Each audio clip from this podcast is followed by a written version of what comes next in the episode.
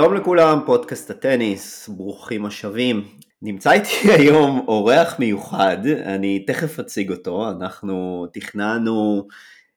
תכננו לדבר, אמנם קצת באיחור, תכננו לדבר על גמר ה-US Open ובכלל על ה-US Open, אבל ממש שעה לפני שהתיישבנו להקליט, פתאום אדמת עולם הטניס רעדה, ופדרר, רוג'ר פדרר הודיע שהוא פורש ממש בעוד שבוע וחצי, אם אני סופר נכון, מיד אחרי הלייבר קאפ. הלייבר קאפ הולך להיות הטורניר האחרון שהוא משתתף בו, הוא יצא היום בהודעה ברשתות החברתיות, הוא הקליט הודעה ארוכה של 4.5 דקות, לא בווידאו, רק שומעים שם את קולו, זה נשמע כאילו הודעה שהוקלטה מראש, שהוקדשה לה המון המון המון מחשבה לפני זה, בדיוק על הדברים שהוא רוצה להגיד. לי באופן אישי היה קצת חבל שהוא לא עשה את זה עם וידאו, היה הופך את זה ליותר אישי, אבל אני מניח שהיו לו את הסיבות שלו למה לעשות את זה ככה. בכל אופן, אז אנחנו נתחיל קודם כל לדבר על זה, כאילו כל הרגשות והכל מאוד מאוד מאוד טרי בעניין הזה. אז נתחיל מזה ואחר כך נעבור ל-US Open, שכבר הפך להיות קצת, לא יודע, כמו חדשות של שלג השתקד, איך שלא אומרים את הביטוי הזה, לא משנה. אז נעבור בזריזות לאורח שלי להיום. האורח שלי הוא לא אחר מאשר המנתח, מי מבין המאזינים שלנו שהיה פעיל או עודו פעיל בוואלה ספורט, אז יש שם טוקבקיסט מאוד מאוד מאוד מפורסם, שנוהג לרשום את הטוקבקים שלו תחת הטייטל המנתח. הוא עושה את זה כבר שנים ארוכות, ככה אני והוא גם הכרנו, והיום אנחנו חברים. לפני המון שנים, אני אישית כבר לא פעיל בפורום הזה כבר מזמן, והמנתח ממשיך לכתוב שם, והיום הוא פה איתי בפודקאסט, והוא מעדיף שאני אמשיך לקרוא לו המנתח גם פה, הוא מעדיף לו לחשף בשם האמיתי שלו, ואני כמובן מכבד את זה, וזהו, ואני מאוד מאוד שמח שהוא איתי פה היום. הוא גם חשוב להגיד, הוא אוהד פדרר גדול, אבל באמת מעבר להיותו אוהד פדרר, הוא באמת בן אדם שחי ונושן טניס כבר המון המון המון שנים, הרבה לפני פדרר וגם הרבה אחרי פדרר, אין לי ספק בכך. וזהו, ואני מקווה מאוד שיהיה גם לכם מעניין להקשיב לו היום. אז שלום המנתח, מה שלומך ביום סגרירי וקצת עצוב זה? כן, מנסה להשתקם. כן, אז מה, אז בוא תשתף אותנו קצת כאוהד פדרר, איך אתה באמת מרגיש היום אחרי ההודעה הזו של פדרר? כן, אז אני אגיד לך אתה יודע, אני אתאיסט מוחלט, אבל אם הייתי מאמין בגורל, הייתי אומר, הנה, אחרי שהזמנת אותי לעשות פודקאסט, פעם ראשונה שאני עושה פודקאסט בחיים, וחשבנו לעשות זה אתמול, ואמרנו, טוב, בואו נעשה את זה בעצם היום, והנה, חצי שעה לפני שאנחנו מתחילים להקליט, פדרר פורש. אז אולי יש איזה עניין של גורל, בייחוד לאור העובדה שכמו שציינת, אני אוהד פדרר מושבע, השחקן גדול ביותר אי פעם עד לפני שנתיים. כן, אז בוא באמת, אבל תספר לנו ככה קצת איך זה מרגיש, כי אני יכול להגיד לך כאילו איך אני מרגיש, אני שמעתי את ההודעה הזו, וזה, אמנם כולנו ציפינו לזה, וכולנו כבר חיכינו שזה יבוא, אבל אנחנו לא באמת חשבנו שזה יבוא בכזה בום, שזה תבוא בכזו הפתעה, וממש כמו סכין שחותך באופן מאוד מאוד חד את הקריירה של פדרר. חשבנו שתהיה עונת פרישה, חשבנו שהוא עוד ייתן לפחות ווימבלדון או אוסטרליה אחד, ויבוא להיפרד מהקהל, ואותי באופן אישי זה מאוד מאוד מאוד הפתיע, ואני עוד קצת מעכל את זה, אני עוד לא לגמרי סגור על איך אני מרגיש לגבי זה, זה מאוד עצוב, זה סופה של תקופה, וזהו, אז מה, ואיך אתה באמת מרגיש? אני מניח שאתה גם כן לא ראית את זה בה. לא ראיתי את זה בה, אני לא ציפיתי שפדר יחזור כבר לרמות הגבוהות, זה היה נראה די ברור, אני חשבתי שהוא ייתן שנת פרידה, כלומר אני רציתי לראות אותו עוד משחק את הטניס שלו, ולפחות מטאטא אולי כמה יריבים זוטרים בתחילה של טורנירים, אולי נותן עוד איזה משחק אחד שנזכור, לא חשבתי שכבר יזכה בטורנירים גדולים, אז זה כאילו, אתה יודע, זה מפתיע, ויחד עם זאת, זה, בגלל שזה נמשך לאורך שנים, שנתיים כבר שהוא בקושי משחק, השנה האחרונה בכלל לא שיחק, אז אני לא, בוא נגיד שאם היית שואל אותי לפני 5 שנים, איך אני ארגיש כשסוף סוף החרב טיפול ופדרר יפרוש, הייתי מנחש שזה ישפיע עליי הרבה יותר. בפועל, וואלה, פדרר כבר לא לגמרי שם הרבה זמן, אז זה מרגיש כמו, אתה יודע, גסיסה איטית, ושבסופה, לא יודע, אולי אפילו הקלה. הדבר שקצת מטריד אותי, זה שמה שמו הוקרץ, יהיה זה שיזכר בתור היריב האחרון של פדרר, המשחקו האחרון. לא יודע אם מגיע לו. לא רק משחקו האחרון, אלא גם הסט האחרון, ואיך שהסט הזה הסתיים עם בייגל. נכון, 6-0. זה היה מאוד לא נעים, אבל אני באמת רציתי באמת לחזור לאותו טורניר, לאו דווקא לאותו משחק, ובכל זאת, כאילו פדרר אחרי גם כן תקופה די ארוכה שהוא לא שיחק, הוא כזה חצי שיחק ברולנד, ואז שיחק קצת בהלה, אבל לא באמת היה פעיל בשנת 2021, ובכל זאת הגיע לרבע גמר ווימבלדון, שזה כמובן תוצאה שמרבית בני התמותה היו חולמים עליה, בפרט גם שחקני טניס מקצועיים, אז כן, הוא אמנם, המשחק ההוא, אותו רבע גמר באמת הסתיים במפח נפש, וזה עצוב, עצוב לחשוב שבאמת המשחק התחרותי, כי עם כל הכבוד ללייבר קאפ, זה טורניר ראווה הרבה יותר מאשר כל דבר אחר, אז זה עצוב באמת לחשוב שהמשחק התחרותי האחרון של פדרר, יהיה באמת אותו משחק מול הורקאץ' שנגמר באמת עם אותו בייגל, ועוד בווימבלדון, שזה הטורניר של פדרר, הטורניר הכי מוצלח בקריירה של פדרר, זכה בו 8 פעמים, אז כן, אז הכל באמת כזה קצת עצוב, ואני חושב שבאמת רוב האנשים לא ציפו לזה, כן ציפו לאיזשהו הדרן, ואני באופן אישי גם חשבתי שנכון, אמנם פדר לא משחק עכשיו כבר הרבה זמן, וסביר מאוד להניח שהוא לא יזכה שוב בגרנד סלאם, אבל חשבתי שאחרי כל הקאמבקים שהוא עשה, וגם בגיל מאוחר, אז הקאמבק של 2017, ואפילו המיני קאמבק הזה של 2021, עם הרבע גמר בווימבלדון, אז חשבתי שאולי הוא מכין לנו בקנה אפילו עוד אחד כזה, למרות השנה האחרונה שהוא לא שיחק, אבל כן, אני מניח שלא רק אני התבדתי, וזה... אולי דווקא טוב ככה, אולי טוב שכלומר, כי הרי רבע גמר בווימבלדון בשביל פדרר, אולי בשביל, כמו שאתה אומר, רוב בני התמותה זה הישג, אבל בשבילו זה לא שווה כלום. אז אתה יודע, אולי דווקא שזה נגמר ב-6-0 בהדהד, זה דווקא ככה מדגיש עד כמה זה לא נחשב, עד כמה זה לא באמת הפדרר שאנחנו מכירים, ואולי האופן שהוא באמת הסתיים זה עם אותו משחק מדהים נגד ג'וקוביץ' ב-2019, שבו פדרר לצערי נתן לזה לברוח ממש מבין האצבעות שלו, אבל היה משחק גדול. משחק שובר לב לא פחות עבור עדי פדרר, כלומר בכיוון אחר, אבל זה אפילו שובר יותר. הרבה יותר, אבל בהחלט מעיד על משהו, על גדולתו, ואולי גם על קצת טיפה מנטליות שברירית לקראת סוף הקריירה. כן, באופן יחסי, אולי אפשר להגיד שבאופן יחסי, לג'וקוביץ' ולנדל, אז המנטליות שלו לא חזקה כמו שניהם. כן, רק ביחס להם, נכון. כן.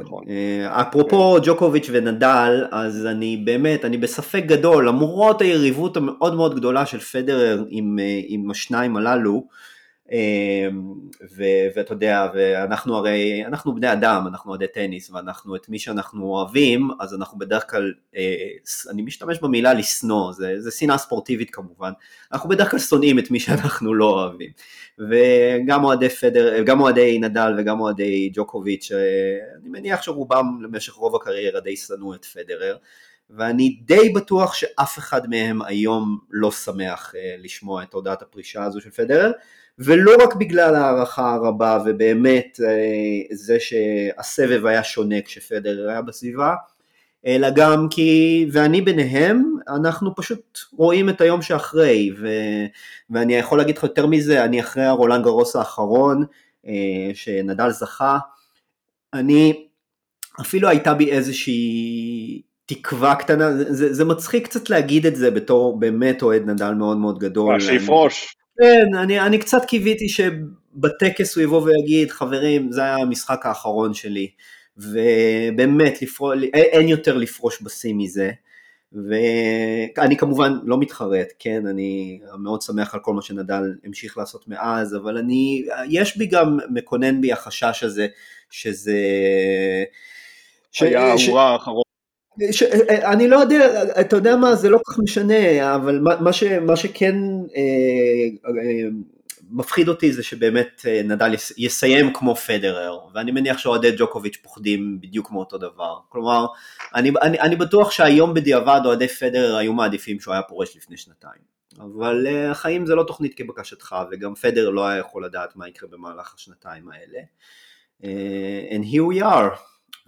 כן, אני לא חושב שאיך ששחקן פורש זה דבר כזה משמעותי, זה נראה משמעותי בדמדומי הגסיסה, או לפעמים, או נראה משמעותי, נגיד אם הוא עושה איזשהו, אתה יודע, נגיד כמו סמפרס, מנצח איזה טורניר גדול, אמנם הוא לא פרש מיד אחרי, אבל לא שיחק אחרי, ואז כאילו זוכרים את זה, או פרש בשיא, אבל בתכלס מה זה משנה, כן, הרי אף אחד לא זוכר את זה אחר כך, בסופו של דבר זוכרים את ההישגים, 20 שנה אחרי, זה לא רלוונטי, אז אני יכול להבין שאולי אתה לא רוצה לראות את נדל דועך לאיתו, לגמרי אני מבין את זה, ואגב, אני חושב שאחרי שהוא זכה ברולאן גארוס האחרון, זה הלך לו קשה, זה היה הרבה יותר קשה מבדרך כלל, והייתה לי תחושה כאילו הנה זה יהיה הרולנד גרוס האחרון שבו הוא יזכה, כמובן נדל 1000 פעמים, 9 הנשמות שלו, הוא תמיד היכה את התחזיות שלי ושל אחרים, אז אי אפשר באמת לדעת, אבל יכול להיות שבדיעבד זה היה יכול להיות הרגע הנכון, אבל שוב, כמו שאתה אומר, מי יכול בכלל לדעת דברים כאלה, וזה לא משנה. נכון, אני לא יודע אם זה לא משנה, יש לזה איזשהו, אני מסכים איתך שבעוד 20 שנה אף אחד לא יזכור את השנתיים האלה של פדרר, אבל כרגע זה כזה, זה טרי בזיכרון, אז אולי בגלל זה אנחנו גם נוטים לייחס לזה. אני אישית הייתי מעדיף שיפרוש אולי באיזה סי, אבל זה לא נורא משנה לי כאמור, כן? אוקיי, אז פרש היום, חבל לי, ציפיתי שזה יקרה יום אחד, הנה קרה היום, בסדר. כן, טוב, אנחנו מן הסתם לא נוכל לסכם את הקריירה של פדרר בפודקאסט הזה, שגם המטרה של הפודקאסט הזה בכלל הייתה US Open, אנחנו כבר רבע שעה מדברים רק על פדרר, אבל זה באמת אולי יהיה שווה פודקאסט נפרד, לסכם את כל הקריירה של פדרר, אבל אז בואו נדבר על אלקראז, זה דרך טובה לעבור מפדרר לדור הבא. לגמרי, זה סימבולי גם שאלקראז זכה עכשיו ב-US Open ממש כמה ימים לפני שפדר מודיע על פרישה, כאילו אין יותר חילופי דורות מזה. אולי זה ההחלטה שלו. מה? אני צוחק כמובן. לא, אני חושב שההחלטה הזאת כבר הוחלטה די מזמן, ואני חושב שלקחו פשוט שבועות ארוכים. הוא אגב הודיע שהוא הולך לדחות את החזרה שלו, רק לפני איזה כמה שבועות, נכון? הוא היה אמור לחזור ללייבר קאפ, ואז אמר אולי אני לא אשתתף בלייבר קאפ, ואז היה דיבור על זה שהוא בכלל יחזור רק לאוסטרליה. זה כבר היה ברור שמשהו שם לא עובד. כן, נכון, היה גם ספק אם הוא בכלל יגיע ללייבר קאפ, נכון, כן, בדיוק מה שאמרת. אני חושב שהוא מגיע ללייבר קאפ דווקא כי קיבל את ההחלטה, אז הוא אומר, טוב, נו, יאללה. אגב, לא בטוח גם שהוא ישחק שם יחידים, לא יודע, כאילו עם המצב הגוף. הוא בא בשביל שנדל וג'וקוביץ' יעשו לו כבוד. כן, ואני מניח, אגב, אני הייתי די בטוח שרפה לא השתתף בלייבר קאפ, אבל עכשיו, לאור ההודעה של פדרר, אני די בטוח שגם רפה וגם ג'וקוביץ' יגיעו, ולו רק בשביל לחלוק כבוד לפדרר. אגב, ג'וקוביץ' ממש כמה ימים לאחר הלייבר קאפ אמור לטוס לישראל ולהשתתף בטורניר בתל אביב. אז בכלל, יש לנו ממש סיסו וסימחו עכשיו בטניס בשבועיים הקרובים, למרות שכל ארבעת הסלמים הקרובים של השנה הסתיימו כבר מאחורינו, עדיין יש לנו ממש, במיוחד לחבר'ה הישראלים, יש לנו הרבה טניס על הראש, מה שנקרא, בשבועיים הקרובים. מילה אחת אחרונה רק לגבי הלייבר קאפ, אז אני, מי שמכיר אותי יודע שאני ממש אנטי של הטורניר הזה, אני ממש לא אהבתי את כל ההייפ שעשו סביבו, ומבחינתי זה טורניר אהבה ותו לא. הוא נותן כיום נקודות זכות? לא, אין נקודות, הוא פשוט נחשב, הוא לא נותן נקודות, הוא כמו דייביס, גם דייביס לא נותן נקודות, אבל הוא כן נחשב במניין, הוא נחשב במניין המשחקים שסופרים אותם בקריירה, כלומר נגיד ניצחת שם משחק, אז זה נחשב לך במניין הניצחונות שניצחת בקריירה, שזה די מגוחך בעיניי, כי זה פורמט שהוא שונה ממשחק רגיל, כלומר הסט השלישי במשחקים האלה הוא סופר טייברק, טייברק עד 10, אז כאילו זה קצת מגוחך בעיניי להחשיב משחק כזה למשחק אמיתי. אגב, זה לא היה ככה כשהוא רק התחיל, נכון? נכון. בהתחלה זה בכלל לא נחשב במשחקים שם, אז כאילו הוא עלה דרגה. זה רק מ-2019 או 2018, אני לא זוכר, מ-2018 או 2019 החליטו להפוך אותו לחלק מה-ATP, אבל מה שרציתי להגיד זה ש... אז בדיעבד עכשיו בנסיבות הנוכחיות, אז הטורניר הזה באמת יהפוך למשהו מאוד, ספציפית השנה אני מדבר, יהפוך להיות משהו מאוד מאוד מאוד מיוחד, וגם כאלה שקנו כרטיסים במחירים מופקעים, עדיין יהיו אלו יחידה סגולה שיזכו לראות את פדרר בטורניר הפרידה שלו, שזה ממש לא עניין של מה בכך, ו... כמובן מי שמחפש לעשות כסף יוכל למכור את הכרטיסים האלה בהון תועפות, אז מי שיש לו כרטיסים. נשמע לי שהנושא מעסיק אותך.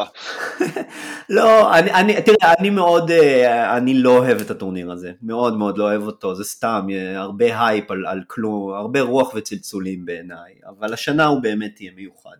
השנה לאור הפרישה של פדרר הוא באמת יהיה מיוחד, וזהו, אני אצפה בו מהבית, אני לא הולך להגיע לשם, אבל אני בהחלט אצפה בו. טוב, אז רוג'ר פדרר, יהי... Out Alcaraz in. כן, יהי מחבטך שזור בצרור הגידים, כמו שחברי נמרוד אוהב להגיד. טוב, אז כן, אז מה שנקרא, אנחנו נעבור עכשיו ל-US Open ולאלקרז, במעבר ממש חד. אז כן, אז אלוף ה-US Open לשנת 2022, הוא לא אחר מקרלוס אלקרז בן ה-19, שכבר לא עכשיו, הוא כבר לא במסלול של תחזיות, של מה יהיה, מה שהיה לאורך כל השנה שאמרנו, נו, לאן הוא יגיע, הוא כבר ממש עכשיו פורע את השטרות. הוא זכה בסלם הראשון שלו, ולפרוע שטר יותר גדול מזה אני לא מכיר, ובואו ניתן ככה רק קצת כמה נתונים יבשים. הוא הצעיר ביותר, מאז שהחלה שיטת הדירוג, להפיל למקום הראשון בעולם, הוא הצעיר ביותר לזכות בגרנד סלאם מאז נדל ב-2005 ברולנד גרוס, הוא הצעיר ביותר לזכות ב-US Open מאז פיט סמפרס, עוד כל מיני, הוא בילה אגב, הוא עוד שיא אחד שהוא שבר, אף שחקן מעולם לא בילה יותר זמן על המגרש בטורניר גרנד סלאם, זכה, הפסיד, לא משנה, הוא שבר את השיא של קווין אנדרסון, שקווין אנדרסון עשה את זה, בווימבלדון 2018, הוא לא זכה באותו טורניר, וזה היה טורניר שעוד לא היה בו טייברק בסט החמישי, כלומר הוא הגיע אני לא זוכר כמה לאנדרסון היה, לדעתי 23 וקצת, אלקרז הגיע עכשיו ל-23 שעות, זה כמעט יממה, 23 שעות ו-40 דקות. חצי מהמשחק של אנדרסון היה... כן. חצי מהזמן של אנדרסון במגרש היה חצי גמר הזה נגד החצי גמר, בדיוק, בדיוק, בזכות אותו סט חמישי שלא היה בו טייברק, והיום כבר אין דבר כזה, אז זה די מטורף, באמת, 23 שעות ו-40 דקות הוא בילה על המגרש לפני שהוא זכה בתואר, אז אנחנו, כן, אז אנחנו בפתחו של אולי, אולי, אולי עידן חדש, ואין לדעת איך הוא יסתיים, אין לדעת אולי זאת תהיה הזכייה היחידה שלו בגרנדסלאם, אנחנו לא יודעים, אבל כולנו מאוד מאוד מתרגשים מהפרוספקט הזה של קרלוס אלקרז בן ה-19 בחיים שלנו בעולם הטניס, וזהו, המנתח, איפה אתה עומד בעניין הזה של קרליטוס? אז... אני חושב שזה ממש מתאים, שפדרר פורש היום ואלקרז רק זכה עכשיו ב-US Open, כי בוא אני אגיד לך משהו על אלקרז, זה מזכיר לי קצת איך שצפיתי במסי, כשהוא בן 18-19 עושה רק את הצעדים הראשונים שלו בברצלונה, ואתה רואה אותו, ואתה זוכר את כל ה...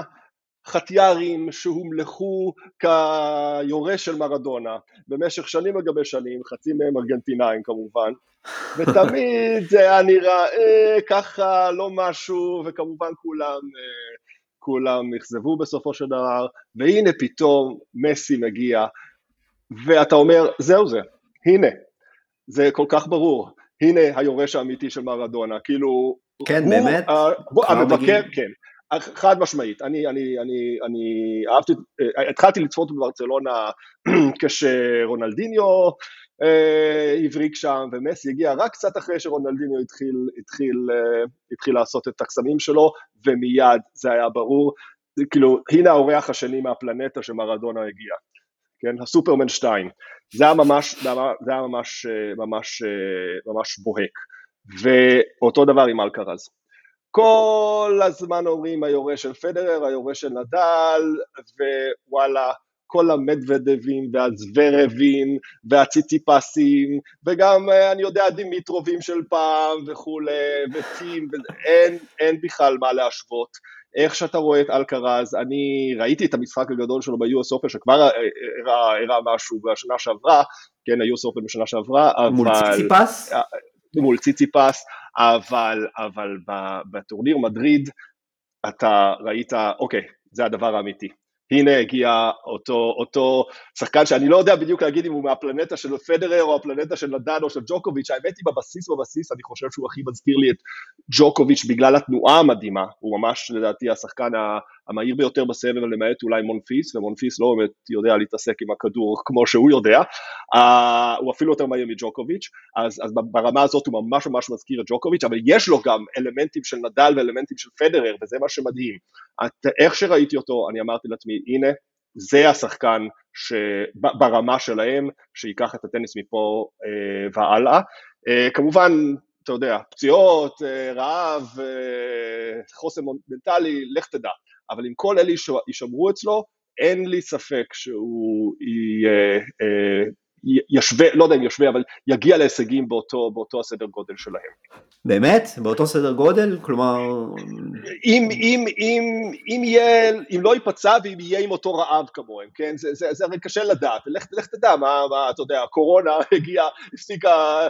טניס לשנה כמעט, מי יודע, כן, אתה יודע, אי אפשר לנבא את העתיד, אבל בוא נגיד שבעולם נורמלי, שבו הוא לא פצוע, ויש לו את הרעב של השלושת הגדולים, כן, אני רואה אותו מגיע להישגים שלהם. אוקיי. או באזור. אוקיי, אני לא יודע, לדעתי זה קצת מוגזם בשלב זה, לבוא ולתת תחזיות כאלה, נכון, הוא זכה בסלאם אחד, הוא נתן עונה סופר מרשימה, העונה עוד לא הסתיימה, נכון, אני יודע, אבל תשמע, אנחנו ראינו כבר לא מעט אנשים שזכו בסלאם, ואז לא יודע, פתאום נעלמו, אוקיי, או שזכו אפילו בשניים, שלושה, ולא קרה איתם אחר כך יותר מדי, אוקיי, לא יודע, ג'ים קורייר, אפילו, לא יודע מה. אוסקה אפילו. אוסקה, נכון, זה בנשים. לא יודע אם אני רוצה להכניס את דל פוטרו לרשימה הזאת, כי הוא באמת מסכן, הוא סבל מפציעות יותר ממה שכל שחקן עילית אחר סבל, אבל אני מזכיר לך, הסלם הראשון שהוא זכה בו דל פוטרו היה ממש ילד, בן כמה הוא היה? 21? לא, משהו כזה, לא מאוד רחוק. אפילו 20 אני חושב. 20, אוקיי, לא מאוד רחוק מהאלקרז. והנה, ולא הצליח להגיע רק לעוד דבר אחד. כן, פציעות, בסדר, אמרנו בלי פציעות. בוא נגיד שיש לו מבחינת הפציעות ומבחינת הרעב והחוסן המנטלי, שהוא יהיה בסגנון של נגיד של ג'וקוביץ', כלומר ברמה הזאת, האם הטניס שלו יכול לאפשר לו להגיע להישגים האלה? והמשמעות לדעתי כן. אז תראה, קודם כל הוא נראה כרגע הרבה יותר מרשים ממה שג'וקוביץ' היה נראה באותו גיל. מכולם, מכל השלושה. לא מנדל. לא, זה אני לא מסכים. לא, אני כן חושב, כי לא מבחינת הכושר הגופני, אבל נדל היה שחקן של חיימר בלבד באותו שלב, כמעט ולא הגיע להישגים מחוץ לחיימר בשלב הזה. הוא התחיל להשיג. ב-2005 רפה זכה בשני סלמים על סליחה, לא סלמים, בשני מאסטרסים על הרד. אתה בטוח ששניהם היו על הרד? כן, לא רק ההרד, אחד מהם גם היה אינדור, היה את מדריד אינדור, שהוא ניצח את לוביצ'יץ' אחרי שחזר מ-2-0, והיה לפני זה, הוא ניצח את אגסי בגמר של קנדה. אוקיי, בסדר, נכון, הוא גם ניצח את פדרר במייאמי, אוקיי, נכון, והגיע איתו לגמר במייאמי עם 5 מערכות, בסדר, אני מסכים איתך, אבל זה עדיין לא אותו דבר, הוא היה חד משמעית עם שחקן חיימר, עם יכולות מספיק טובות כדי להגיע גם להישגים על קשים. זה לא המצב של אלקרז. אלקרז הוא מהרגע הראשון שחקן על כל הראונד, וגם מבחינת מה שהוא יודע לעשות. נדל, זה אחד הדברים הטובים אצלו, הוא פיתח את היכולות שלו לאורך שנים, כך שהוא לא הפך להיות רק בייסליינר, אלא הוא התחיל לעלות לרשת, ולא לדבר על שיפר את הסר וכו'. אצל אלקרז יש את הכל כבר עכשיו. הסרב עוד יכול להשתפר, אבל בגדול יש לו כבר חוזק כללי. במובן הזה, שוב מזכיר קצת את ג'וקוביץ', שבלי חולשות, אבל יותר מג'וקוביץ', הוא הגיע לזה כבר בגיל יותר מוקדם. אז לדעתי, כן, לדעתי גם יותר מנדל. אני מסכים שנדל הוא השני אחריו, מבחינת כמה הוא מרשים בגיל הזה, אבל אלקרז לדעתי יותר מרשים. אוקיי, אני לא יודע עד כמה זה חשוב, אבל אני אישית גם, אני חושב שדווקא זה שאתה אומר של אלקרז יש את הכל כבר עכשיו, אז הייתי אומר כמעט הכל, לא הכל, עדיין יש לו כל מיני תחומים שהוא צריך להשתפר בהם, ולדעתי דווקא זה מה שמפחיד בו, כלומר יש לו עדיין לאן להשתפר, כלומר הוא כבר כל כך טוב כמו שהוא עכשיו, ודברים יש דברים נגיד שיבואו עם ניסיון, למשל קבלת החלטות, אני חושב שהוא לא מאוד מאוד מאוד חזק בלקבל. אני מסכים איתך, כן, אבל אז זה יבוא עם ניסיון, הסרב כמובן ישתפר גם, אין לי ספק בזה בכלל, ברגע שהם יעבדו על זה ספציפית, אגב גם בגמר ראינו כמה. במערכה האחרונה, כן, זה היה מטורף. זה היה מטורף, ובדרך כלל זה שחקן שמכה 4 אייסים במשחק בממוצע, משהו כזה, ופתאום הוא סיים עם 14, ובסט החמישי זה באמת הייתה תצוגת הגשות לא מהעולם הזה. אני חושב גם באמת הבזיזות שלו קצת, לסיים נקודות, לא ראינו מזה יותר מדי בגמר, אבל לאורך השנה ראינו מזה לא מעט, ששוב זה גם קשור לקבלת החלטות, אבל הוא בהחלט קצת מפוזר במשחק ההתקפה שלו, עד כדי מצב שאני לפעמים אומר לעצמי, עדיף לו להיכנס לרלי שבו הוא מתגונן, מאשר שהוא תוקף, כי כשהוא מתגונן הוא כל כך טוב בלהתגונן, ממש, הוא יותר טוב כאילו מג'וקוביץ' ורפה בסיאם, כאילו, והוא בדרך כלל גם לוקח את הנקודות האלה, אז אני אומר את זה, לפעמים עדיף לו כבר להגיע למצב שהוא בנקודת נחיתות בנקודה, ויהיה לו יותר סיכוי לקחת אותה, מאשר אם הוא יהיה זה שתוקף ובסוף הוא יחטיא. אז שוב, יש לו עוד הרבה לאן להתפתח, ועוד דבר אחד שרציתי לציין לגביו שמאוד מאוד מאוד מרשים, זה הכושר הגופני, מה שציינת מקודם, להשוואה עם נדל. אז הרבה אנשים נוטים לחשוב שבגלל שהוא צעיר, אז זה אומר, נו, זה לא בעיה, אז הוא עשה עכשיו 5 מערכות, הוא יתאושש מהר, וזה שטויות, הוא בן 19, וזה בדיוק הפוך. כלומר, מי שקצת מבין בפיזיולוגיה יודע שההתפתחות... מגיעים לשיא יותר מאוחר, כן. הרבה יותר מאוחר. תראה איך ג'וקוביץ' היה בגיל 19, אז נדל הוא באמת יוצא דופן, נדל באמת היה חיה פיזית יוצאת דופן, אבל תסתכל על ג'וקוביץ' בגיל הזה, ותסתכל אפילו על השחקנים הנוכחיים, תסתכל על ציציפס, איך הוא התפרק לפני 2 בחצי גמר מול ג'וקוביץ' בסט החמישי ברולנד גארוס, או כל שחקן אחר. שחקנים בגיל 20, 21, 22, הם עדיין רחוקים מאוד מהשיא הפיזיולוגי שלהם, וזה שאלקרז כבר עכשיו הוא כל כך פיט, והוא כל כך סומך על הרגליים שלו, והוא כל כך מהיר, והוא מתאושש ממשחקים כל כך מהר, והוא גם במשחק האחרון הוא גם הבין שהוא עייף בגמר, והוא ידע גם לקבל... כן, וניסה לקצר נקודות. בדיוק, ניסה לקצר נקודות, וידע לנהל את המשחק באופן שיתאים לו. זה באמת כאילו, זה דברים מאוד מאוד מאוד מאוד נדירים בגיל 19, גם איך שהוא בנוי, רואים את הגוף שלו נראה כמו גוף של בן אדם מבוגר יותר. כן, כן, חד משמעית. אולי עבדו עלינו, אולי הוא לא באמת בן 19, יכול להיות. אולי, אפילו שיש לו מבט של בן 19. כן, וגם יש לו אנגלית של ספרדי בן 19, כן, אבל עדיין הוא יותר טוב באנגלית שלו מאשר מה שנדל היה בגיל הזה. כן, וגם פה אין לי ספק שהוא ישתפר.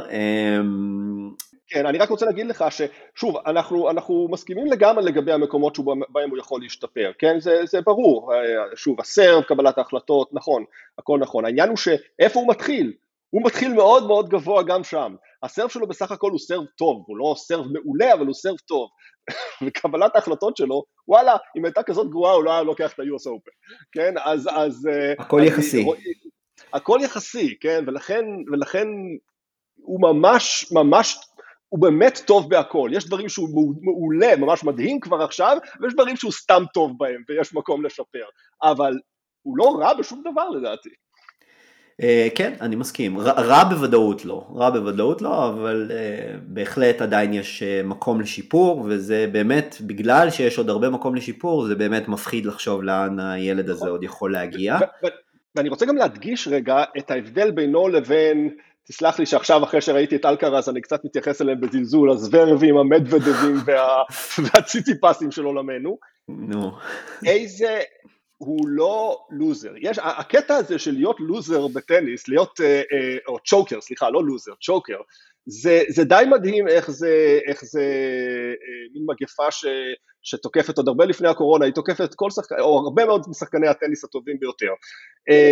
ציציפס וזוורב, מהרגע הראשון אפשר היה לראות, מהמשחקים החשובים שלהם, איך הם מאבדים את העשתונות. זוורב, אני עוד זוכר את אותה נקודת משחק נגד נדל לפני כמה שנים, שהיה יכול לנצח, יכול לנצח, אפילו היה המפגש הראשון שלהם, ווליקה, באינדיאן ווילס, נכון, כן, ציציפס כבר בדברי הימים רשומים ההפסדים המוזרים שלו, כמו נגד, מה זה, הקוריץ' או לפני כמה שנים, זה מדהים איך הוא מאבד את זה, או בגמר ברולנד, שנה שעברה עם ג'וקוביץ', נכון, הגמר ברולנד, יש אינסוף, ואפילו מדוודב, שאומנם הוא לא צ'וקר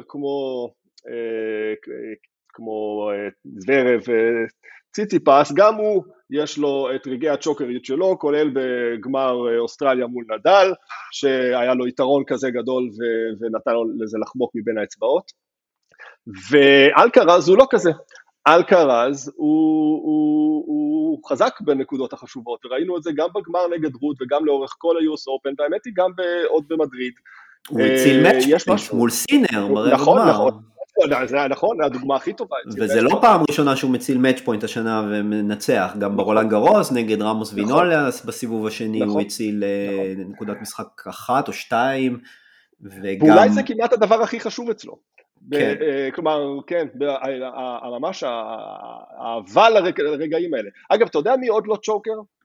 קיריוס. קיריוס הוא לא צ'וקר, קיריוס הוא סתם ליצן בהרבה מאוד נקודות, אבל הוא לא משחק את הנקודות המשחק החשובות יותר גרוע משהוא משחק נקודות אחרות.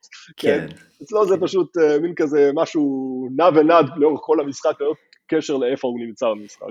כן, תראה, אני לא יודע אם אני מסכים איתך לגבי מדוודב, כאילו ההפסד באוסטרליה אפשר לקרוא לו אולי קצת צ'וקריות, אבל מעבר לזה אני לא חושב שהוא הראה לנו לאורך הקריירה שהוא מאוד מאוד צ'וקר, כלומר להפסיד אחרי שיש לך נקודת משחק, ובאוסטרליה אפילו נקודת משחק לא הייתה, נכון, היו לו נקודות שבירה בסדר שלישי, זה נכון, אבל זה משהו שקורה, וגם אלקראז השנה הפסיד משחקים אחרי שהוא הוביל בהם, למשל, באומג מול סינר, מול אותו סינר שהוא ניצח עכשיו, במשחק הכי טוב של הטורניר, הוא כבר הוביל מולו בסט, ואם אני לא טועה בסט השני, היה שם 1-0 ו-0-40, ומשם הסינר לגמרי הפך את המשחק, כלומר, זה הייתה התקופה הלא טובה של אלקראז העונה, היו לו את החודשיים האלה, בין הרולנד גרוס ל-US Open,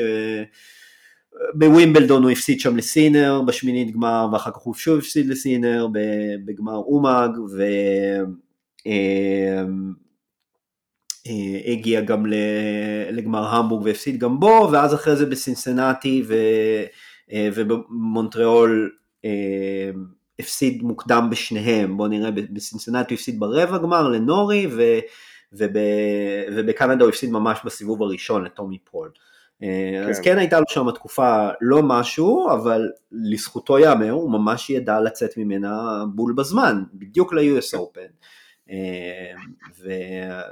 והוא עשה את זה באמת אחרי שהוא הציל מאץ' פוינט כאילו מול סינר, אז זה באמת מרשים, זה באמת כאילו חוזק מנטלי מאוד מאוד מאוד מרשים, גם שהוא יודע ככה לקום מתקופות פחות טובות. השאלה באמת בעיניי הכי חשובה זה לראות איך הוא ידע לשמור על כל הדברים האלה לאורך זמן, כי זה בכלל לא טריוויאלי בעיניי, כלומר זה לא, זה שאנחנו רואים ממנו עכשיו גדולות ונצורות, זה ממש לא אומר שהוא יצליח לשמור על כל זה לאורך שנים, אבל אם כן... נכון, אבל... כן, אבל צריך להדגיש שגם לאורך שנים האלה לא ייבחן בהכרח בשנה, שנתיים מיידיות. כי גם סמפרס וגם ג'וקוביץ' אחרי שהם זכו מוקדם, סמפרס זכה בגיל 19, ג'וקוביץ' בגיל 20 באוסטרליה, הם לקח להם עוד שנתיים עד שהם חזרו לרמה הזאת. אני מסכים, סמפרס זה בדיוק הדוגמה שהייתה לי בראש, כן, אני ממש מסכים עם זה. נכון, אז אנחנו מה שנקרא ניתן לו זמן, את אותו דבר גם אגב אומרים על רדוקנו, להבדיל אלף אלפי הבדלות, רדוקנו זה לא, היא שיחקה מצוין ביוס אופן שנה שעברה, אבל אין שם טיפת הכישרון שיש לאלקראז. כן, אני אמרתי בפרק הקודם שהקלטתי לפני תחילת הטורניר, אז אמרתי שהיא קצת מזכירה את הביטקוין, כלומר שזה הרבה... כן, נכון, אם כבר זה יותר דומה לזה. ערך מנופח, כן, אבל no disrespect, כן, אבל אני קצת חושב שבגלל פשוט שהיא בריטית ושהיא נראית מצוין, אז הפכו אותה לקצת יותר ממה שהיא באמת. כן. אז אם כבר נגענו בנשים... היא גם ניצחה משום מקום. זה לא כאילו דובר עליה בתור אחת, הסמפרס כן דובר, אמנם זה היה מפתיע שהוא זכה ב-US Open, אבל הוא ידעו שהוא שחקן עם עתיד טוב, אלקראז בוודאי. כי בכל זאת עשתה שמינית גמר בווימבלדון לפני זה, אם אני זוכר נכון, אבל כן, היא הגיעה מהמוקדמות ולקחה בעצם 10 משחקים בלי להפסיד סט, זה היה די מטורף.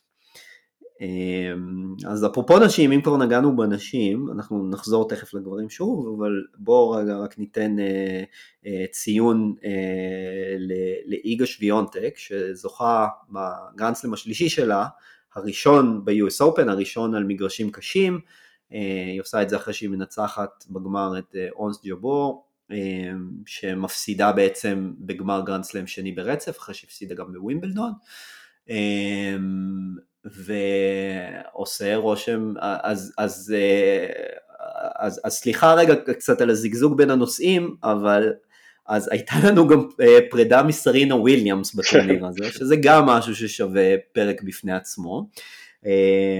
סרינה וויליאמס הצליחה לנצח 2 משחקים, והפסידה בסיבוב השלישי, הפסידה גם בזוגות עם ונוס,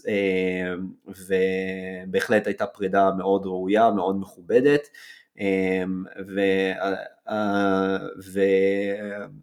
ואני לא יודע מה יותר באמת הולם ומתאים מזה, שמישהי שבאמת יכולה להיות יורשת פוטנציאלית, יורשת אמיתית, שכבר עכשיו היא מחזיקה בשלושת הגרנד סלאם, זכתה בטורניר הזה, איגה שוויונטק. אני לגמרי לא מסכים, קודם כל לגבי סרינה, כן, כמובן שזה סיפור גדול, ובתכלס עשתה נכון, כן, הרי לא היה נראה כאילו היא יכולה באמת להתמודד על התארים החשובים כבר, וגם היא באמת לא, כאילו חבל להגיד את זה, אבל היא לא באמת חזרה לעצמה אחרי הלידה, אפילו ששיחקה טניס לפרקים טוב, שהביא אותה לגמרים, ל4 גמרים, אבל בגמרים האלה היא הפסידה בקלות מול שחקנית טובה יותר, בלי לנצח אף מערכה, ובאמת לא היה נראה שיש לה סיכוי להגיע לאותו 24 מיוחל, אז עשתה נכון. כמו שפדרר ככל הנראה. הגיע לגמרים, מה, זה לא סיכוי. לדעתי הטניס שלה לא היה טניס טוב כמו שהיה קודם, ובייחוד התזוזה לא הייתה אותו דבר, וזה חולשה שאפשר לנצל, וכן, יגיע לגמרים, אבל לא היה לה סיכוי באף אחד מהגמרים, באף אחד מהגמרים האלה לא היה לה סיכוי, לדעתי, רק מלראות את המשחק, כן, זה לא היה כוחות, אני כמעט מרגיש. בכל מקרה, אבל... כן, אז למה אתה לא מסכים? כן, אני מתקשה עם השם של ה... שוויונטק. שוויונטק, אוקיי, בדיוק. שוויונטק היא לא יורשת של סרינה וויליאמס בשום צורה, שוויונטק לדעתי, אתה יודע, שחקנית לא רעה, שטובה קצת יותר, מהשחקניות שמשחקות כרגע בסבב, וניצלה השנה שברתי פרשה במפתיעה אחרי שזכתה בגרנדסלאם השלישי שלה. אני חושב ששוויונטק יכולה עוד להמשיך להגיע להישגים מסוימים, וגם לזכות אולי בעוד איזה גרנדסלאם 1 או 2 או 3, אבל זהו. כן, אני לא רואה במשחק שלה שום דבר שהוא יוצא דופן, ברמות שבכלל מתקרבות אפילו לחצי מסרינה וויליאמס. אוסקה, אגב, אני חושב, אוסקה היא השחקנית הכי מרשימה מעל סרינה וויליאמס, אבל יש לה טניס חד-ממדי של הפצצות, שאם זה עובד זה יכול לנצח כל אחד, ואם זה לא עובד, כמו הרבה פעמים זה לא עובד, כי זה טניס ללא מרווחי ביטחון, אז היא מפסידה מוקדם, ואז זה גם יוצר לחץ מנטלי, כך שהיא השחקנית היחידה שהייתי אומר, יש לה סיכוי להגיע, גם כמובן לא לסרינה וויליאמס, אבל לאיזשהו משהו Hall of Fame, כמו שקוראים לזה, כאילו משהו שמישהו שנזכור לאורך הרבה שנים. גם לאורך שהיא נראית בשנתיים האחרונות? לא, אז זהו, לצערי לא. האופן, הטניס שלה כשהיא בשיאה, הוא טניס ששווה, לא יודע, 10 גרנד סלאמים, אני סתם זורק, כן? אבל כן, עם הבעיות המנטליות וזה, זה כנראה לא יתממש, לפחות זה לא נראה ככה כרגע. שוויונטק היא לא ברמה של אוסקה גם. שיאה של שוויונטק הוא רחוק משיאה של אוסקה, לטעמי. אוקיי, טוב, אני נתתי פה גילוי נאות לפני כבר די הרבה זמן, אני לא מבין מספיק טוב בטניס נשים, אז אני לא מתווכח איתך, לא, באמת אני אומר, אני אוהב לדבר על דברים שאני מבין בהם, בטניס נשים אני באמת לא מבין מספיק. אבל תראה, אני אגיד לך מה אני רואה, אני רואה מישהי שבאמת נתנה שנה פנומנלית, וזכתה ב2 סלאמים, והיא בת 21, ואני לא יודע, לפחות ממה שאני רואה, ואני מודה שאני לא רואה הרבה, אני לא רואה שיש לה איזושהי נקודות תורפה משמעותיות, ואני גם יותר מזה, אני כרגע לא ממש רואה מישהי שיכולה לתת לפייט, כלומר, לפחות לשנתיים, 3, 4 הקרובות, אש ברתי לא בתמונה, אז מי ייקח את הסלאמים הבאים אם לא היא?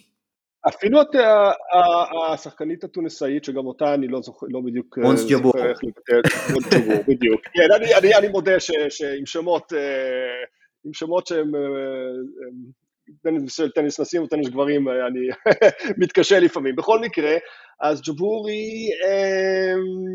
יכלה לקחת את המערכה השנייה בגמר, ומאותו הרגע זה יכל להשתנות. היא עשתה טעויות קריטיות בנקודות מסוימות, אני לא חושב שזה היה כל כך רחוק מכך שהיא לפחות תהפוך את זה למאוד תחרותי, כלומר שהיא באופן עקרוני יכולה להתמודד מולה, אני לא בטוח שהיא תעשה את זה, אבל היא בהחלט יכולה להתמודד מולה, ואני לא יודע, אני לא רואה, בוא נגיד, אני לא רואה משהו מיוחד במינו, כן, בטניס שלה. אגב, יש לי שאלה, אנחנו ראינו בשנים האחרונות, כל מיני שחקניות טניס, נשים שמצליחות בהתחלת הקריירה, בתחילות שנות ה-20, או כאלה שמין בלייד בלומרס כאלה, כמו קרבר, שהצליחו פתאום בשלב יותר מאוחר.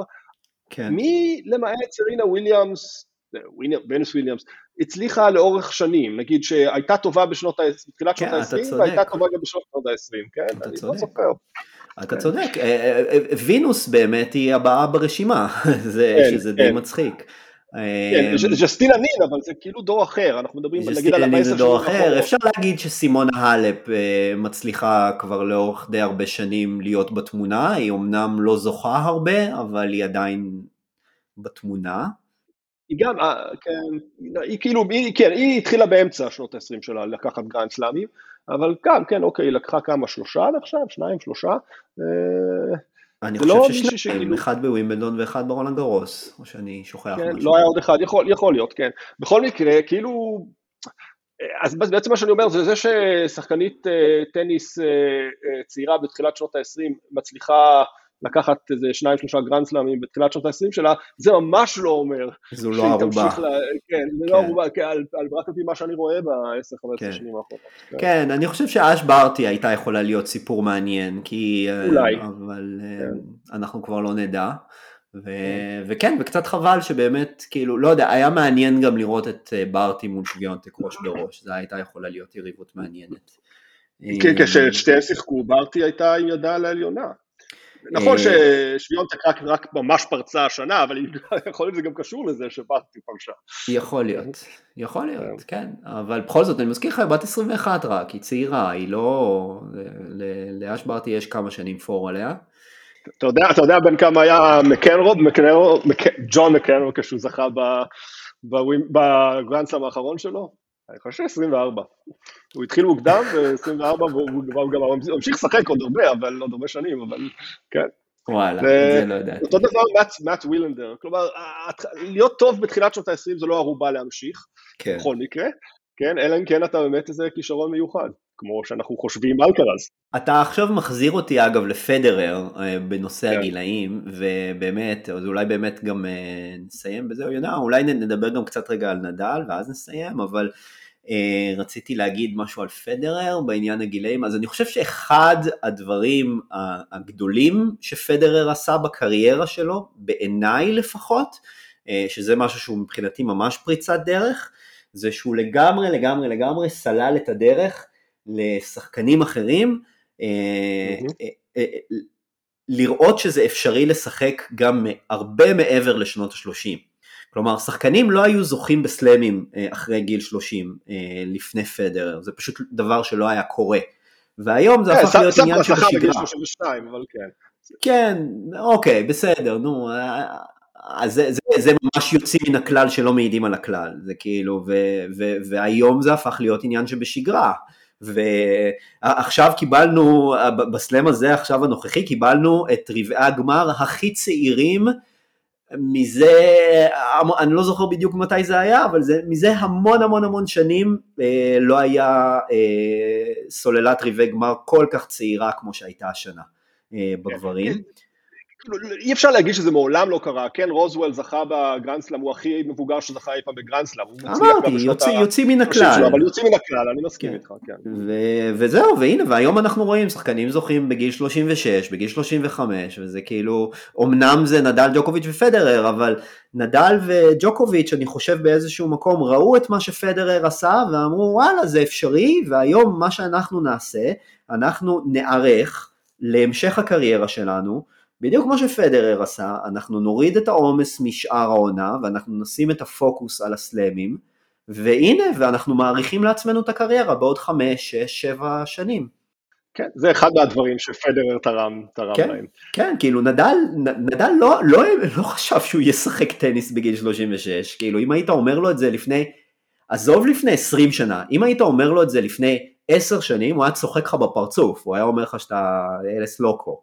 כאילו, הוא היה, והנה, ועובדה שזו המציאות, וזה בעיניי באמת פריצת דרך שפדרר הוביל אותה, כלומר, הוא היה... אולי כדאי, אם כבר בגלל שפדרר פרש, כדאי גם להזכיר את אותו מאמר ידוע של דייוויד פוסטר וואלאס על פדרר מ-2006, הוא היה כן, סופר ידוע, שהתאבד אחר כך, שמאוד מאוד היה מעריץ של פדרר, והוא כתב ש...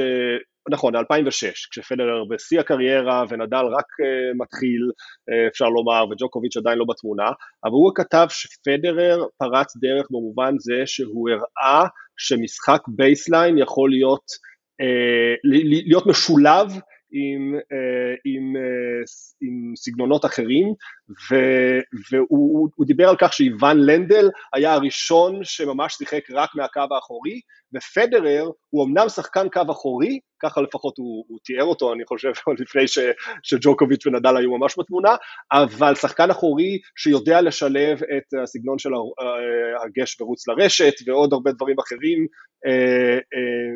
בפעם הראשונה, לפחות זו הייתה הטענה שלו, כלומר במובן הזה, פוסטר וואלאס היה אומר שהוא גם סלל את הדרך, אולי אפילו לנדל וג'וקוביץ' במובן מסוים, אני לא בטוח שאני מסכים עם זה, אבל שזה כאילו הראשון שיצר, שהיה שחקן שמתבסס קודם כל על הקו אחורי, אבל עם המון גיוון ושילוב של אלמנטים אחרים, אם כבר הייתי אומר, אז אם מקבלים את הטענה הזאת, אז אולי הוא סלל את הדרך לאלקרז. בדיוק, זה מה שרציתי להגיד, אז כן, בפרפרזה זה ממש מזכיר היום את אלקרז, כאילו, עם כל העליות שלו לרשת.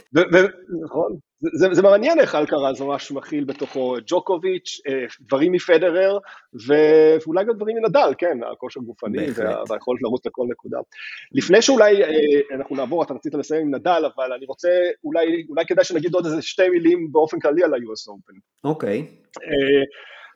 אני רוצה להגיד 2 דברים לגבי השחקנים הצעירים. קודם כל, ודבר ראשון, על אלקרז, נראה לי פחות או יותר יש הסכמה מקיר לקיר שהוא שחקן עם פוטנציאל אדיר, ברמה אחת מעל השאר. אני רוצה להגיד משהו על רוד, כי בניגוד להסכמה לאלקרז, רוד אני רואה כל מיני פרשנים שאומרים הוא גם מצוין, והוא עוד ימשיך להוות פקטור משמעותי בעשור הקרוב, והוא עוד יהיה מקום ראשון בעולם, והוא עוד יזכה בגרנדסלאמים, אפילו פרשן שאני מאוד אוהב לשמוע, אמר ש90% סיכוי שרוד יגיע להיות מקום ראשון באיזשהו שלב. ואני חייב להגיד שאני לא מבין על מה כולם מדברים. אני רואה ברוד מין פרר משופר שכזה, שיש לו אמנם פורנד יותר חזק וסרב יותר חזק מפרר, הוא גם קצת גבוה ממנו, אני חושב פרר היה איזה 1.78 והוא 1.83, אבל בבסיס הוא שחקן שאין לו כלים אדירים לנצח משחקים, אלא הוא יציב ויודע לשחק בייסליין טוב מכל הכיוונים, האמת היא פרר היה לו בקאנד יותר טוב מלרוד, ורוד לגמרי פרץ השנה בגלל השנה המוזרה שהייתה לנו, שבה ווימבלדון לא נתן ניקוד, והשחקנים רוסים לא יכלו לשחק בווימבלדון, ולא יודע איך זה פגע בהם בהמשך השנה, וג'וקוביץ' לא השתתף בשני גרנדסלאמים ו4 מאסטרס בגלל שהוא לא מחוסן, וזוורב נפצע פציעה קשה שהיא די נדירה, זה לדעתי ממש הקרקע שעליה רוד הגיע לאן שהגיע, שיכל כמעט, היה במרחק נגיעה מלזכות במקום ראשון בעולם, בלי לזכות בטורניר גדול מ-250. אבל עובדה שהוא היה לא רחוק מלנצח את המשחק הזה, הוא היה מרחק סט פוינט מלהוביל 2-1, ואם הוא היה לוקח את הסט הזה, הוא כנראה גם היה מנצח. לא, אני לא מסכים. נכון, הוא היה קרוב מאוד להוביל 2-1, ראינו מה קרה לאנשים שהובילו 2-1 על אלקרז במהלך הטורניר, וחוץ מזה, בסדר, אוקיי, אני לא טוען שרוד לא היה לו, לא שיחק לו קלף במהלך החודשים האלה. אני חושב שרוד הוא לא שחקן עם פוטנציאל אדיר בכלל, אני חושב שיש סיכוי לא רע בכלל שרוד לעולם לא יגיע למקום הראשון, וגם לעולם לא יזכה בגרנד סלאמים, אני כן חושב שאולי הוא יזכה באיזה מאסטרס, אחד או שניים, וכך או כך, ואני גם חושב שהוא יהווה סוג של פקטור, כמו שפררי והפקטור, לאורך שנים, אבל לא מאלה שאומרים עליהם, וואלה, הוא אחד מה3-4 המועמדים לזכות בגרנד סלאם הבא. לא נראה לי, לדעתי הוא חווה את ההישגים הכי גבוהים שלו בקריירה בחודשים האלה, ולמרות שבטח יהיו לו פה ושם עוד הצלחות, כן, והוא ימשיך להיות בשחקן טופ 10 לגיטימי, זה ברור, כן, אני לא רואה אותו הופך להיות, אנשים אומרים, נראות את היריבות בינו לבין אלקרז, תתפתח, איך היא תתפתח בשנים הקרובות, לא נראה לי שהוא יהיה היריב העיקרי, או אחד העיקריים של אלקרז בשנים הקרובות. אז זה דבר אחד שרציתי להגיד על רוד, אני רואה שהדעה שלי עליו היא שונה מאחרים. קודם כל תודה שהעלית אותו, כי אני באמת רציתי לדבר עליו מקודם, ופשוט שכחתי, וזה לא לעניין, כי בכל זאת זה שחקן שהגיע לגמר, ומגיע לו הכבוד גם שנדבר עליו. אני לא ממש מסכים עם הדברים שאתה אומר, ואני גם מקווה שאתה טועה, כאילו, כי אני באופן אישי מאוד מחבב אותו. אני חושב שהוא הגיע, זה נכון שהיו נסיבות מאוד מיוחדות השנה, אבל אני חושב שהוא הגיע לאן שהוא הגיע בזכות, לא בחסד של אף אחד, ואני חושב שאנחנו רואים גם לאורך השנה עצמה, אנחנו רואים שהוא באמת משפר את אותם הנקודות תורפה שלו, שזה בעיקר הבקאנד, אני חושב שהנקודת תורפה הבאה בתור שהוא צריך לשפר, שזה גם לדעתי מה שלגמרי דפק לו את הגמר, זה הריטרן, שהוא פשוט לא מצליח לעשות עם הריטרן שום דבר, לפחות בגמר מול אלקרז הוא לא יצליח לעשות שום דבר, וזה לגמרי, המשחק הוכרע לגמרי על זה בעיניי, אבל אנחנו רואים שהוא במגמת שיפור, והוא כבר במקום מאוד מאוד טוב, והפורנד שלו הוא פורנד מדהים, והסרף שלו הוא גם סופר יעיל, כלומר קשה מאוד לשבור, שחקן שדי קשה לשבור אותו. יחסית לגובהו, אבל לא מדובר בנשק... בנשק זה לא פדרר, בסדר, זה לא, אוקיי, אבל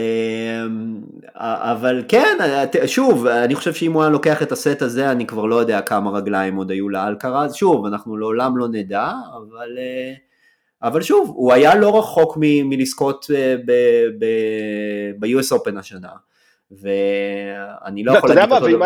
ואם היה זוכה, אז היה הגרנד סלאם היחיד שלו, לדעתי. יכול להיות, בסדר, אבל גם לזכות בסלאם אחד בקריירה, זה גם לא עניין של מה בכך, כן, כאילו, יש אנשים שהיו חותמים על זה מחר בבוקר. נכון, אבל זה הכל עניין של מה, איפה אני רואה אותו, איפה רוד יהיה כשיהיה גדול, כן, אני לא רואה אותו מרגיע כל כך רחוק, אגב, שים לב שזה גם, כאילו, אין הרבה שחקנים בגובה הזה כיום שמצליחים באמת באופן עקבי ברמות הגבוהות ביותר, זה בניגוד למגמה, שהטניס הולך אליה, ששחקנים יותר ויותר גבוהים מצליחים יותר ויותר, אלקרז הוא 1.85 מטר, שזה בדיוק בגובה של פדרר ושל, אני חושב גם סמפרס ושל נדל, שזה אולי הגובה האידיאלי לטניס אפילו כיום, ג'וקוביץ' 1.88 מטר, אבל 1.83 מטר, יש שחקן אחד בלבד, לא, כן, יש שחקן אחד בלבד שהוא יותר מזוכה גרנד סלאם אחד, שהוא בגובה הזה הצליח, אולי ב-20 שנה האחרונות, וזה וברינקה, שהוא בגובה של... זה 2 סנטימטר הבדל, זה לא כזה דרמטי. אני חושב שזה משמעותי, אני חושב שכן, אני חושב שזה משמעותי בגבהים האלה, וברינקה היא כמובן שיש לו נשקים מאוד גדולים כשהוא בזון, טים זכה, אני חושב שטים הוא גם בגובה 1.83 מטר, והוא זכה בגרנד סלאם אחד, אבל כלומר זה קשה לראות את זה. אם אלקרז היה 1.83 מטר, אתה היית משנה מקצה לקצה את כל מה שאתה דיברת עליו היום בפודקאסט?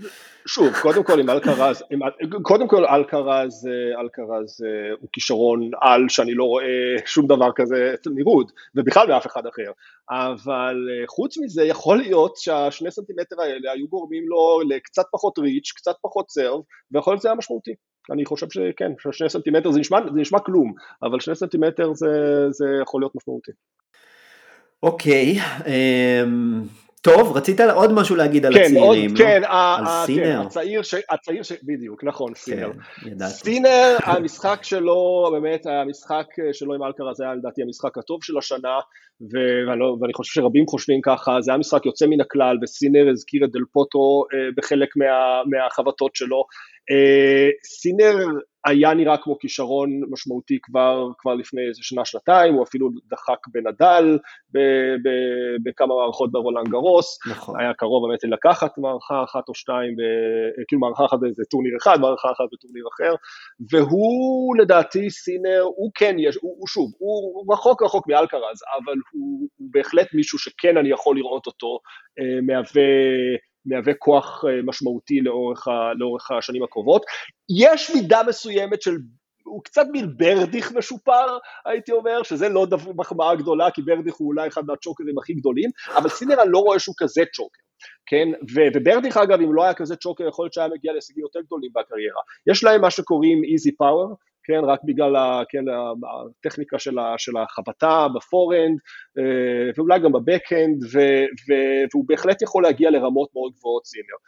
ואני חושב שראינו את זה השנה, גם המשחק שלו בווימבלדון נגד ג'וקוביץ', וסינר כן הייתי יכול לראות, שוב, אני לא חוזה לו גדולות ונצורות כמו לאלקרז, אבל אני כן יכול לראות אותו מגיע להישגים שהם יותר משמעותיים, ומהווה סוג של יריב לאלקרז לשנים הקרובות. כן, זה אגב יהיה בעיניי, אני מסכים, אני חושב אבל שזה בעיקר, שזה יהיה תלוי לא מעט בראש שלו, לאן הראש שלו יתפתח, כי מול ג'וקוביץ' זה היה לא מתקבל על הדעת בעיניי, איך שהוא שיחק שם, הוא כאילו אמר טוב יאללה לקחתי שני סטים, עשיתי את שלי, ומול אלקרז הוא כבר הגיע למאץ' פוינט, אני חושב שהוא היה יכול... אני חושב שהוא היה יכול לתת קצת יותר בסט החמישי, אבל בסדר, אני מעדיף לשפוט אותו לכף זכות בשלב זה, הוא בכל זאת צעיר, הוא 21, נכון? נראה 21 ותכף 22, אני חושב. זה כבר כאילו זקן בסטנדרטים שהאלקרז מרגיל אותנו אליהם, אבל במציאות זה עדיין ילד.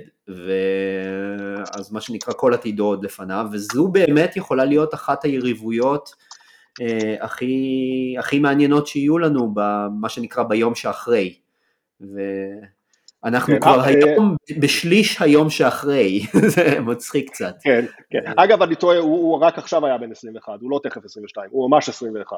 אוקיי. אז כן, נכון, גם זה יכולה להיות יריבות טובה, בגלל שמה שעושה יריבות טובה זה גם סגנונות שונים.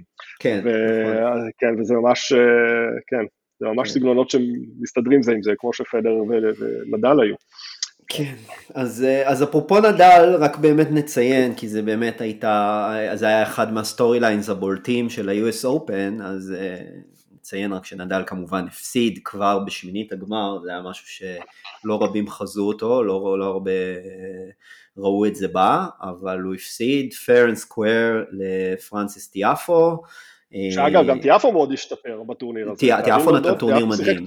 טיאפו נתן טורניר מדהים, הוא גם לגמרי נתן פייט לאלקרז בחצי גמר. זה הכל הסר והבקנד, הסר והבקנד שלו ממש היו משמעותיים. כן, והוא ממש, הוא outplayed נדל, כאילו, ונדל צריך לבוא ולהגיד את האמת, היה רע בטורניר הזה, הוא היה רע בסיבוב הראשון, הוא היה רע בסיבוב השני, סיבוב השלישי, אוקיי, הוא שיחק מול גסקה שניצח אותו לפני כן כבר 17 פעמים, אז לא היה פה יותר מדי מאצ'אפ, ואגב, השתווה לג'וקוביץ' מול מונפיס, עם head to head מקסימלי. לפדרר יש 17-0 על פרר. אפרופו פרר. כן, אפרופו פרר. אז כן, אז מה שבעיקר בעיניי מעניין מהטורניר הזה, זה לאן פניו של נדל מועדות. כלומר, הוא התחיל את השנה באמת בצורה פנומנלית, המשיך אותה עם לא מעט פציעות ובצורה מאוד מקרטעת, ועדיין הצליח לזכות ברולנד גרוס. המשיך אחר כך לווימבלדון, נתן שם טורניר מצוין עד שהוא שוב נפצע, ובעונת המגרשים הקשים הוא פשוט היה רע. כלומר, היו לו רק שני טורנירים, באחד מהם הוא הפסיד לצ'וריץ' שזכה בסופו של דבר בטורניר בסינסנטי, וכאן הוא הפסיד בשמינית גמר ב-US Open לשחקן שהגיע בסוף עד חצי הגמר, והפסיד שם רק לזוכה לאלקרז, למי שזכה בסופו של דבר בתואר. אז כלומר, על פניו הוא הפסיד לשחקנים נהדרים, כן, לכאלה גם שהיו מאוד מאוד דומיננטים באותו טורניר שהוא הפסיד להם, אבל עדיין זה לא הסטנדרטים שנדל הרגיל אותנו אליהם השנה, ונדל כבר לא ילד, ובאמת מעניין מאוד יהיה לראות לאן פניו יהיו מועדות. כלומר, הוא כן צפוי לשחק בלייבר קאפ, ואחר כך הוא רשום לפריז, ברסי, וטורניר סוף השנה. וגם צפוי להיוולד לו ילד בקרוב, שזה גם משהו שלגמרי יכול לטרוף את הקלפים. כלומר, אשתו בשמירת הריון, זה לא כל כך ברור בדיוק מה קורה שם, איך זה בדיוק ישפיע על המשך העונה שלו, על איך העונה הבאה שלו תיראה, אם נראה אותו באוסטרליה, לא יודע, יש המון המון המון סימני שאלה כרגע בנוגע לנדל. כן, נכון ש נדל, היו לו הישגים טובים בחצי הראשון של השנה, אין ספק, שני גרנד סלאמים, אבל אלה לא היו גרנד סלאמים שהוא היה בהכרח השחקן הטוב ביותר בטורניר. באוסטרליה, כבר דיברנו על זה קצת, לדעתי מדוודב היה טוב ממנו, ובגלל חושה מנטלית הפסיד בגמר, ובכלל זה לא היה טורניר יוצא מן הכלל של נדל, וזה היה טורניר טוב יותר של מדוודב, וברולנד גרוס, באמת אני לא זוכר מתי פעם האחרונה זה היה כל כך קשה לו, אולי זה היה רולנד גרוס הכי קשה, שהיה ממש משחק מאוד מאוד צמוד מול אלייסים, שנגרר ל5 מערכות, ואחר כך היה משחק די צמוד מול ג'וקוביץ', וג'וקוביץ' כבר הגיש כדי לנצח את המערכה הרביעית, ולקחת את זה ל5 מערכות, שאז, אתה יודע, אפרופו מה היה קורה אז, בהחלט היה יכול להיות שג'וקוביץ' ייקח את זה, ואיכשהו ג'וקוביץ' כן, נשבר, ואחר כך הלך, וגם נגד זוורב, זוורב היה אמור לקחת את המערכה הראשונה נגדו, והפסיד אותה אפרופו הצ'וקריות שלו בצורה ממש שערורייתית, ומערכה השנייה, זה היה עמד להגיע לאו, זה כבר היה בשובר שוויון, גם זוורב שיחק טוב, אני חושב שאפילו הוביל בשבירה, ואז נפצע. כלומר, לא הייתי אומר שהיה שחקן טוב יותר מנדל ברולנד גרוס, אבל היו שחקנים ששיחקו ברמה שלו, ובהחלט זה היה רולנד גרוס מאוד קשה, כך שגם ההישגים של נדל העונה, הם הגיעו, איך נאמר את זה, בנשימה האחרונה, כן, בקצה גבול היכולת. ובמובן הזה, באמת לאוהדיו כמוך זה יכול להיות מדאיג. מצד שני, אתה יודע כמה פעמים נדל היה מדאיג, בסופו של דבר, חזר כמו עוף החול. אני חושב, שוב, וחשבתי זה כבר עבר, שהסיכוי הטוב ביותר של נדל להגיע להישגים משמעותיים, עדיין זה כרגיל בחימר, אבל אפילו בחימר זה כבר מתחיל להיות לא מובן מאליו. כן, בטח לא עכשיו עם אלקרז ברקע. נכון. נראה איך ג'וקוביץ' יחזור, זה גם שאלה מאוד מעניינת, אבל זה לא בלתי אפשרי שנדל זכה בגרנד סלאם האחרון שלו ברולנד גרוס, ובאותה מידה יכול להיות שיהיו לו עוד קצת. נכון, אני מסכים לגמרי, ואני כאוהד, אני אומר את זה כאוהד, אז למרות שכן הייתה לי איזושהי תקווה ש he will call it a day אחרי הרולנד גרוס, וזה לא קרה, אז אני עדיין מנסה, מה שנקרא, להתענג על כל רגע שיש לנו פה עוד איתנו, ולגמרי, לגמרי מכבד ומעריך את כל החלטה שהוא יקבל, וגם נותן לו את הקרדיט שהוא יודע מה הוא עושה. כלומר, אחרי כל מה שהוא עשה, ובאמת בניגוד לכל הציפיות, אנשים כבר חשבו שהוא יפרוש לפני 8 שנים, והנה הוא עדיין פה, ועדיין אחד השחקנים הכי טובים בעולם, אז כאילו, כנראה שהוא יודע דבר או שניים על מה הוא עושה יותר טוב מכל הפרשנים למיניהם. אתה יודע שאם הוא ישתתף בטורניר סוף השנה וג'וקוביץ' לא ישתתף, אולי זה סוג של הזדמנות, אני לא בטוח, כן, אבל הזדמנות לנצח את הטורניר אחד החשוב, הוא לא זכה. להשלים את הקורות חיים, מה שנקרא. אבל תראה, ג'וקוביץ' זה... הוא מקום שביעי כרגע. כן, אבל הוא זכה בסלאם, אז כלומר, כדי שהוא לא ישתתף, הוא צריך לסיים מחוץ לטופ 20, אז כאילו אין פה דאגה גדולה מדי שהוא לא ישתתף. הוא די הבטיח את המקום שלו בטורניר סוף שנה, גם אם הוא יסיים מקום 9 או 10. אז כנראה אני לא זוכר את החוקים, כלומר, אם אתה זכית בסלאם, אתה מקומך מובטח? אלא אם כן אתה מחוץ לטופ 20, או אלא אם כן יש עוד מישהו אחר שזכה בסלאם, שהוא גם לא בטופ 8, והוא מעליך. וזה מסתבר שזה קרה פעם אחת, זה קרה בשנת...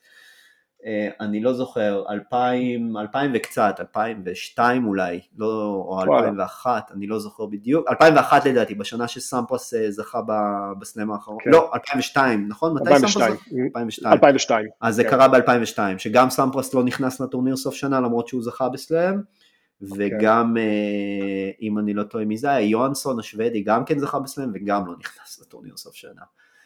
כן, סמפרס, אבל גם לא, סמפרס בכלל לא השתתף באף טורניר אחרי שזכה בסלאם. נכון, אבל הוא כאילו היה אמור להפיל בזכות החוק הזה, אבל הוא לא נכנס בסוף. עכשיו, אפרופו נדל, אולי גם מילה על ג'וקוביץ', מעניין לאן הוא יגיע. כלומר, עקרונית הוא נראה, מבין כולם הוא נראה כמו זה שיש לו הכי הרבה סיכוי עוד להיות פקטור משמעותי בנאמר שנתיים הקרובות, אבל...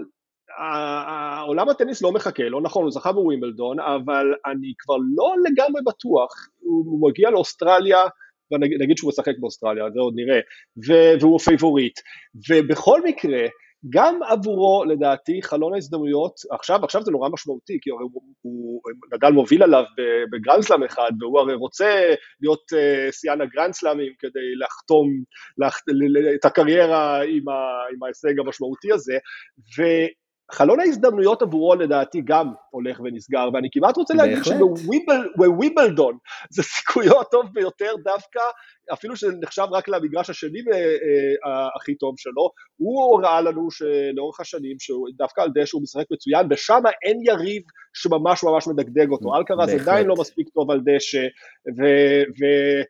ואם לא יגיע, אם איכשהו השלישייה תגמור את הקריירה עם המצב הגרנדסלאם עם הנוכחי, כלומר נדל 22, ג'וקוביץ' 21 ופדרר 20, זה יהיה אחת הדוגמאות המדהימות ביותר לבן אדם, לספורטאי שיורה לעצמו ברגל, פשוט באופן כמעט שערורייתי, עם האנטי חיסונים. תשמע רגע, בוא נכניס דברים לפרופורציה. הוא פספס שני סלמים, אוקיי? שני סלמים בקריירה של 20 שנה, זה לא הרבה. אני מסכים שחלון ההזדמנויות הולך ונסגר, אוקיי? וברגעים מכריעים ביותר. ברגעים מכריעים, אבל זה עדיין, זה שניים מתוך... המון, מתוך 60, 70, לא יודע כמה סלמים הוא השתתף, משהו בסדר גודל הזה, זה מעט מאוד, ואי אפשר עכשיו לבוא ולהגיד שזה מה שיכריע את ה... במובן הזה גם אפשר, כשמסתכלים על זה בראייה רחבה, אז גם אפשר להגיד שזה לא כל כך משנה אם זכית ב-21 או 22 סלאמים, נכון? זה באמת לא משנה. זה גם נכון. נכון, אבל אם כבר, אז היו... נקודות בשנה שיכול להיות שהיו מכריעות את הנקודה הזאת, בין אם היא חשבה ובין אם לא, ואז במובן הזה, כלומר, 21 ו-22 זה הפרש מאוד מאוד קטן, ושני הסלאמים שהיו השנה, ארצות הברית ומיוחד אוסטרליה, יכול להיות שהיו אלה שבסופו של דבר היו מכריעים את התמונה, כן, אז כאילו, שוב, אני מקווה שלא, אני מקווה שיהיה הזדמנות, גם לנדל וגם לג'וקוביץ' באמת, עוד להיאבק ביניהם על מי זכאי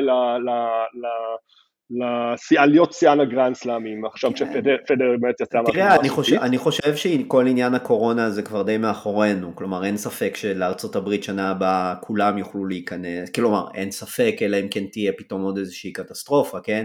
השאלה היחידה באמת זה אוסטרליה, ואני מקווה שכן נמצאו שם איזשהו אקספשן שיאפשר לו להיכנס, ושבאמת כל הסאגה המטומטמת הזאת תהיה מאחורינו. אבל שוב, חשוב גם להדגיש, כלומר, האחריות לעניין הזה היא שלו בלבד, כלומר, לא... ברור, בוודאי, בוודאי, לכן אני אומר, זה פשוט לראות לעצמך ברגל וסוג של טמטום, באמת. אז אני באמת מקווה שזה מאחורינו, ושזה באמת יסתכם רק בשני הסלמים האלה, וזהו.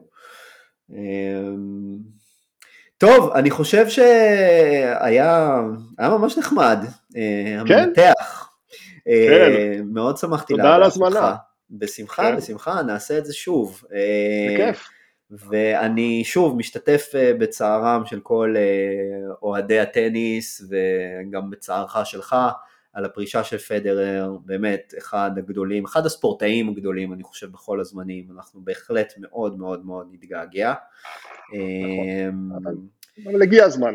אבל כן, זה גם נותן לנו ככה לעצמנו קצת ככה תזכורת שלכל דבר יש סוף, ושאם לא עושים דברים מתי שצריך לעשות אותם, אז לפעמים כבר לא עושים אותם בכלל, ולכל דבר יש תאריך תפוגה בסוף.